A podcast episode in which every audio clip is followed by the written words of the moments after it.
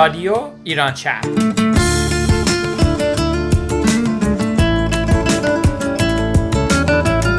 برنامه هفتگی از آمریکا. این هفته از واشنگتن دی سی، مریلند، ویرجینیا. برنامه 525 یک شنبه 23 شهریور 1399 برابر با 13 سپتامبر 2020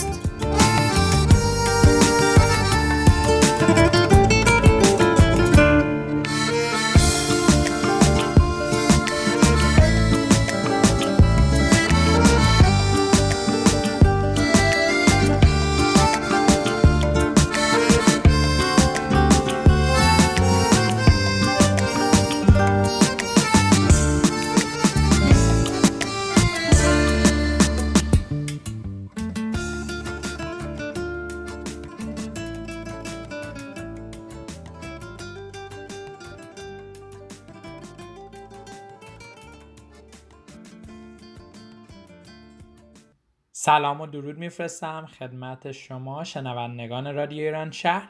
امیدوارم که خوب و خوش باشید و در این روزهای آخر تابستان سال 1399 در حال سپری کردن ایامی خوش باشید. در این برنامه می‌خوایم در مورد ارتباطات انسانها و مخصوصا روابط خانوادگی صحبت کنیم.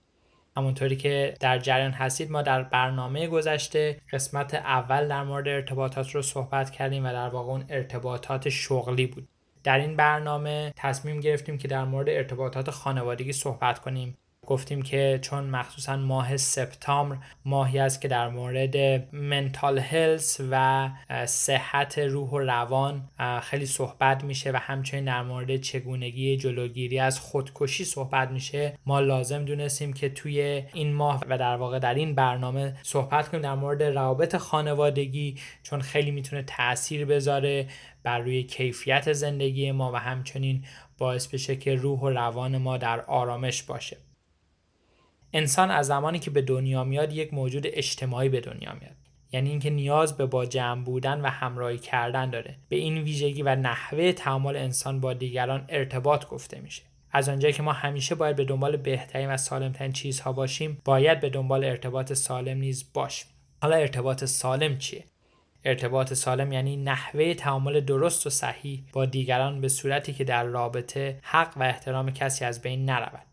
مثلا فرض کنید که تو محل کار خودتون با همکاران خودتون در ارتباط هستید. اگر در آن فضا به نحوی برخورد کنید که هم احترام شما و هم احترام همکارانتان حفظ شود یعنی شما یک ارتباط سالم دارید. حالا می‌خوایم توی این برنامه در مورد روابط خانوادگی صحبت کنیم و چگونه این روابط می‌تونه روی روح و روان ما تاثیر بذاره و به ما کمک کنه که فرد سالمتری از لحاظ روح و روان باشیم. خانواده اولین مکانی که برای هر انسانی تعریف میشه و آدم به اون تعلق داره. خانواده در واقع مهمترین نهاد اجتماعیه که با پیوند ازدواج آغاز میشه و با تولد فرزندان کامل میشه.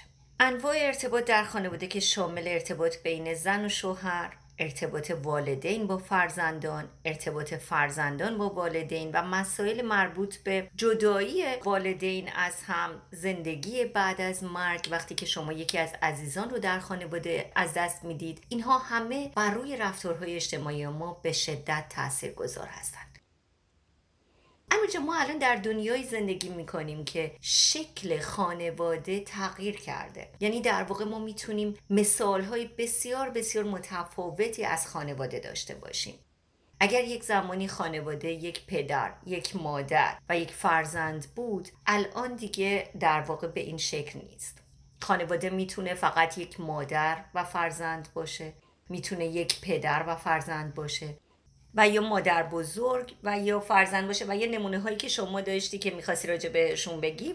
مثل مثل اینکه مثلا توی دنیای امروز ما خانواده داریم که متشکل از دوتا مرد هست که فرزندی رو به فرزند خاندگی قبول می‌کنن یا دوتا مادر هستن که فرزندی رو در واقع به دنیا میارن. و برای همین اون شکل کلاسیک یا تردیشنال خانواده در این روزها عوض شده به خاطر نوع شرایط اجتماعی و در واقع شرایط خانوادگی که وجود داره. برای همین این نوع روابط و این چگونگی اون و داینامیک اون خیلی تاثیر می‌ذاره روی روحیه و روان ما.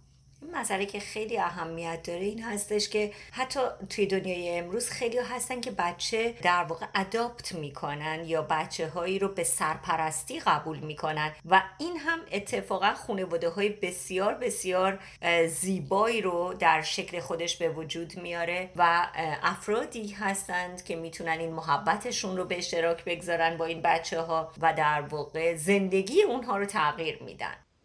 میشه گفت که همه چیز خیلی در ابتدا از خانواده شروع میشه. پایه هایی که شخصیت انسان ها رو می‌سازه به وسیله فرهنگ و تربیت خانوادگی به بچه ها داده میشه و اونها به وسیله اونها می‌تونن آینده خودشون رو بسازن یا استوار بکنن.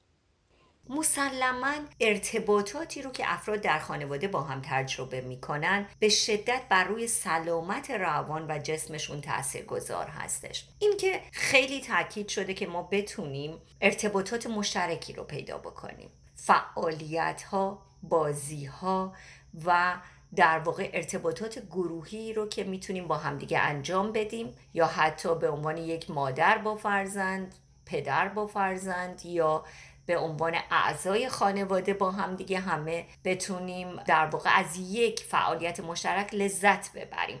این خودش باعث همبستگی و در واقع ارتباط بهتر خانواده درون خانواده میشه. به این دلیل که شما در اون زمان احساس تنهایی نمی کنید. شما وارد یک مرحله ای از بازی میشید که می‌تونید خیلی از احساسات خودتون رو اونجا با یکی از نزدیکترین اعضای خانوادهتون شیر بکنید. میخندید با همدیگه شادمانی می‌کنید با همدیگه برنده میشید یک نفر برنده میشه شما برای اون خوشحال میشید یا اینکه نشون می‌دید که چقدر می‌تونید باهاش در رقابت قرار بگیرید. در واقع اینجا آدم ها در کنار هم چیزهایی رو می‌تونن یاد بگیرن که شاید توی خیلی بعدها در خیلی از محیط های اجتماعی بخوان اونها رو به شکل بزرگتری تجربه بکنن. و یک رقابت های سالم ارتباطات سالم رو می‌تونن اینجا با همدیگه در واقع شیر بکنن. مهمترین نکته که شاید اهمیت داره که من دوست دارم شما هم یه مقدار راجع بهش صحبت بکنین نقشی هست که افراد مختلف در خانواده بازی می‌کنن. عقیده من این هستش که نقش های تعریف شده ای برای هر کسی وجود داره اما در کنار تمام این نقش ها اینکه آدم ها یاد بگیرن لحظاتی لازم هست از نقش خودشون بیرون اومده و مثل یک دوست در کنار اعضای خانواده خودشون قرار بگیرن بسیار بسیار حائز اهمیت هست نظر شما چی هست؟ درست زهره جان خب نقش هایی که توی خانواده وجود داره مخصوصا نقش والدین باعث میشه که در واقع الگو سازی بشه برای فرزندان. حالا چه نقش پدر چه مادر یا هر دو در واقع اونها اولین انسان هایی هستن که کودک به عنوان الگو و نمونه به اونها نگاه می‌کنه. برای همین خیلی از رفتارهای افراد از همون روابط کودکیشون با والدینشون نشأت می‌گیره. مثلا اگر والدینی داشته باشن که رفتارهای پرخاشگرانشون بیشتر باشه. این باعث میشه که اون کودک وقتی بزرگ بشه در محیطهای مختلف رفتارهای بسیار عصبی از خودش نشون میده. برای همین خیلی مهمه که در واقع چگونگی اون روابط والدین با کودکان به چه صورت باشه. یعنی روابط به صورت روابط بالغ باشه نه مثلا والد سرکوبگر باشه. بر اساس این باشه که اون کودک در یک فضای امن در واقع تربیت بشه به احساس این رو بکنه که این اطلاعاتی رو که دریافت می‌کنه خودش حق فکر کردن و یاد گرفتن. نه اینکه اون طرز فکرها به زور بهش داده بشه با استفاده از قوه قهریه. کاملا درسته. یکی از مسائل خیلی مهمی که وجود داره این هست که خب خیلی از وقتها انسان ها نمی‌تونن با هم به تفاهم برسن و خب مسئله طلاق به وجود میاد. به نظر من خیلی خیلی های اهمیت هستش که پدر و مادر بتونن از قسمت همون بالغ و پخته خودشون در این مسئله استفاده بکنن تا به بچه کمترین آسیب برسه. ناخداگاه خود مسئله طلاق و یا به هم ریختن بنیان خانواده به بچه ها آسیب زیادی میرسونه. اما اگر که والدین در این زمینه آگاهانه رفتار بکنن و در واقع از بچه به عنوان یک کسی که بین اونها قرار می‌گیره استفاده نکنن. دعواهای بزرگسالانه خودشون رو با خودشون داشته باشن و آرامش عشق و امنیتشون رو در هر حالتی برای بچه به ارمغان بیارن. مسلما میزان آسیب اجتماعی رو که به بچه وارد میشه به شدت پایین میارن و این خودش می‌تونه حتی به بچه نشون بده که شما اگر که یک زمانی با کسی به تفاهم هم نرسی لازم نیست که حتما وارد جنگ و دعوا بشی باهاش بلکه می‌تونی به صورت بسیار انسانی و بالغ مسائل خودت رو با دیگران حل بکنی. من امیر جان در اینجا قصد دارم که شیش روش برای ارتباط کلامی موفق در خانواده رو عنوان بکنم. همونطور که می‌دونی در واقع وقت گذاشتن افراد خانواده برای هم بسیار های اهمیت هست. بنابراین قانون نخست وقت کافی بگذارید. بیشتر ارتباط های کلامی تو خانواده ها در واقع به صورت خود انگیخته و خودجوش هست. اعضای خانواده ها میگن وقتی کارای خونه رو انجام میدیم با هم حرف می‌زنیم. یا هر وقت دور هم هستیم حرف می‌زنیم. بعضی از خانواده های هم هر روز وقت خاصی رو معین می‌کنن که همه اعضای خانواده دور هم جمع بشن و حرف بزنن. بعضیام وقت از شام خوردن و برای گفتگو درباره لحظات خوشایند روزشون انتخاب می‌کنن. بعضی هم هر وقت دیگه ای رو به صورت مثلا اسم گذاری در طول هفته اینکه زمان مشخصی رو با هم طی بکنن در نظر می‌گیرن.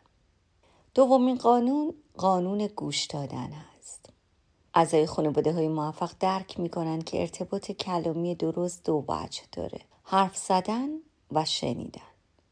اونا از افتادن در دام تمرکز بر حرف زدن پرهیز می‌کنن. گوش دادن یا شنیدن به صحبت های همدیگه رابطه بین افراد رو مستحکم تر می‌کنه چون توجه و احترام رو میرسونه. خانواده های موفق شنونده های خوب و فعالی هستند و به این ترتیب درک اونها از هم عمیق تره. شنونده فعال باید به حالت چهره، وضعیت بدن و لحن صدا به اندازه کلماتی که میشنوه توجه داشته باشه. باید با سر تایید کنه یا چیزی بگه که نشان دهنده توجه اون باشه. قانون سوم قانون تصویه حساب هست. شوهری رو در نظر بگیرین که تمام بعد از ظهر ناراحت بوده. چند بار به همسرش پرخوش کرده و بقیه روز رو برخلاف معمول ساکت نشسته. البته خانم هم از این وضعیت آزرد خاطره. طبیعه که خانم از همسرش ناراحت و ناخشنود باشه. به هر حال دلشکستگی بر اساس این فرضه که آزار و رفتار منفی همسر مستقیما اون رو نشانه گرفته. خانم تصمیم می‌گیره ببینه شوهرش واقعا از دست اون عصبانی یا ناراحته یا اتفاق دیگه ای افتاده. اون میگه امشب اخلاق خوبی نداری. رفتارت به خاطر یه کاریه که من انجام دادم یا اتفاقی افتاده حالت خوبه؟ بعد همسر شریف می‌کنه که بودجه پروژه‌ای که براتش بوده تعدیل شده به همین علت اون مجبور دوستش رو که در اون پروژه همکاری می‌کنه از کار بیکار کنه. اگر خانم به درستی ارتباط برقرار نمی‌کرد و موضوع روشن نمی‌شد رفتار شوهر رو بد تعبیر می‌کرد و ممکن بود طوری واکنش نشون بده که شبشون از اون چیزی که بود بدتر بشه. پیام های مبهمی رو که از اعضای خانواده دریافت می کنید با این پرسش ها معلوم کنید. مطمئن نیستم منظورت از این حرف چیه. مطمئن نیستم منظورت از این کار چیه یا من از اون چیزی که میگی یا انجام میدی اینطور برداشت می‌کنم یا درسته. قانون چهارم این هست که به دنیای اعضای خانواده نفوذ کنی. هر کدوم از ما در دنیای منحصر به فرد خودمون زندگی می‌کنیم. هیچ کس زندگی رو دقیقا اونطور که ما می‌بینیم نمی‌بینه. دیدگاه شما نسبت به یک مسئله معین به تجارب گذشته شما درباره اون مسئله ارزش هایی که بهش باور دارین و ویژگی های شخصیتون بستگی داره. یعنی وقتی که دو نفر روی موضوعی توافق ندارن همیشه به این معنی نیست که یکی از اونها حقه و دیگری باطل علت فقط اینه که دو نفر از دو دنیای متفاوت و با دو دیدگاه متفاوت مسئله رو بررسی می‌کنن. قانون پنجم لولو خورخوره رو به فیلم های ترسناک بسپارید. یادتون میاد وقتی بچه بودیم چه بازیایی می کردیم؟ یکی داد می‌زد و لو خورخوره اومد. بقیه جیغ می‌زدن و فرار می‌کرد. این بازی هم ترسناک بودن هم با مزه آدم بزرگ هم از این بازی ها دارن. اما مدل بازی آدم بزرگ ها خیلی با مزه نیست. این بازی آدم بزرگ ها رو عصبی می‌کنه. ارتباطات رو خراب می‌کنه و روابط رو از بین می‌بره. لولو خورخوره آدم بزرگ ها انتقاد ارزشگذاری و برخورد از موضع بالا به صورت قضاوت بیادبانه و توهینآمیزه. وقتی یکی از طرفین قضاوت توهینآمیز می‌کنه رابطه از بین میره. خانواده های موفق ناراحتی ها رو زود فراموش می‌کنن و اجازه نمیدن مشکلات تمام های زندگی شادشون رو از بین ببره و قانون آخر یا قانون ششم این هست که صادق باشید ویژگی الگوی ارتباطی در خانواده های موفق صداقت و رو راستیه. در چنین خانواده هر کس هر حرفی می‌زنه همون منظور رو داره و منظورش همونه که میگه. اعضای خانواده موفق به زورگویی، زرنگی و کلک، سرزنش، سلطگری و فرمان دادن متوسل نمیشن. اونا از وابستگی سوء استفاده نمی کنن. فداکاری های خاموش نیستند که مدت ها رنج می‌برند و سرآخر به گناه آلوده میشن. همه روش های فریب دادن دیگران به ریاکاری و تیرگی رابطه می انجامه. بعضی ها به غلط صداقت و بهانه برای نامهربانی بیش از حد می‌دونن. خانواده موفقه که بین صداقت و محبت تعادل برقرار کنه. اونا مسائلشون رو مسخره جلوه نمیدن تا با اون مواجه نشن. از طرف دیگه یه اشتباه رو دست و بیست قرار نمیدن تا درباره نظر دیگری قضاوت کنن و سلیقه مدیریت زمان بهداشت یا عادات مطالعه دیگری رو زیر سوال ببرن. اصل مهم اینه که هر اختلاف نظر، هر فکر یا هر جنبه ای از روابط انسانی رو میشه از راه مثبت بدون پیش و بدون آزار رساندن به هم مطرح کرد. محبت و مهربانی ورای به کار نبردن کلمات درشت و آزار دهنده است. گاهی توجه به نیازهای سایر اعضای خانواده و کمک کردن به اونها پیش از آن که از شما کمک بخوان بیشتر مهربانی شما رو ثابت می‌کنه. خسته نباشید و امیدوارم از این برنامه لذت برده باشید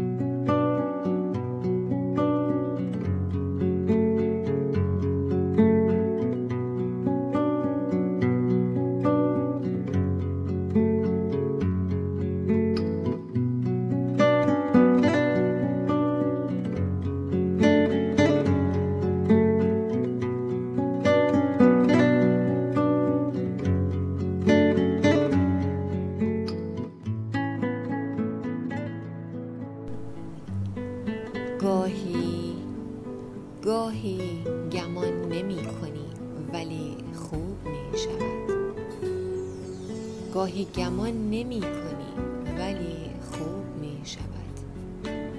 گاهی نمی شود که نمی شود که نمی شود. گاهی بسات عشق خودش جور می شود. گاهی دگر تهیه به دستور می شود. گه جور می شود خود آن بی گه با دو صد مقدمه ناجور می شود گاهی هزار دوره دعا بی اجابت است. گاهی نگفته قرعه به نام تو می شود گاهی گدای گدایی بخت با تو یار نیست. گاهی تمام شهر گدای گاهی برای خندهات دلم تنگ می شود گاهی دلم تراشی از سنگ می شود گاهی نمای آبی این آسمان ما یک بار تیره گشته و بیرنگ می شود گاهی نفس به تیزی شمشیر می شود. از هرچه زندگی است دلت سیر می شود.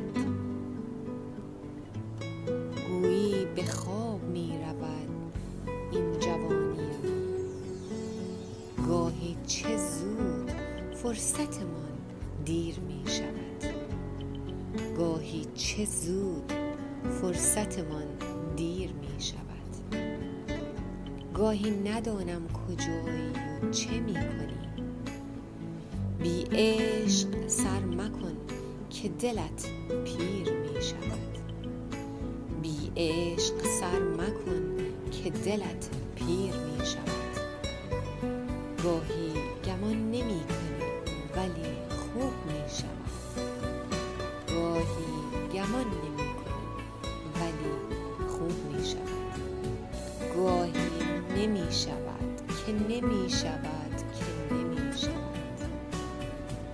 گاهی چه زود فرصتمان دیر می شود بی عشق سر مکن که دلت پیر می شود بی عشق سر مکن که دلت پیر می شود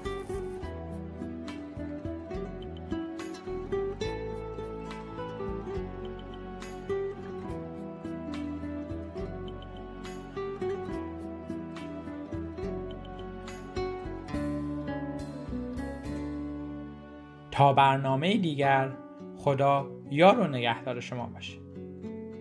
روزگار خوش.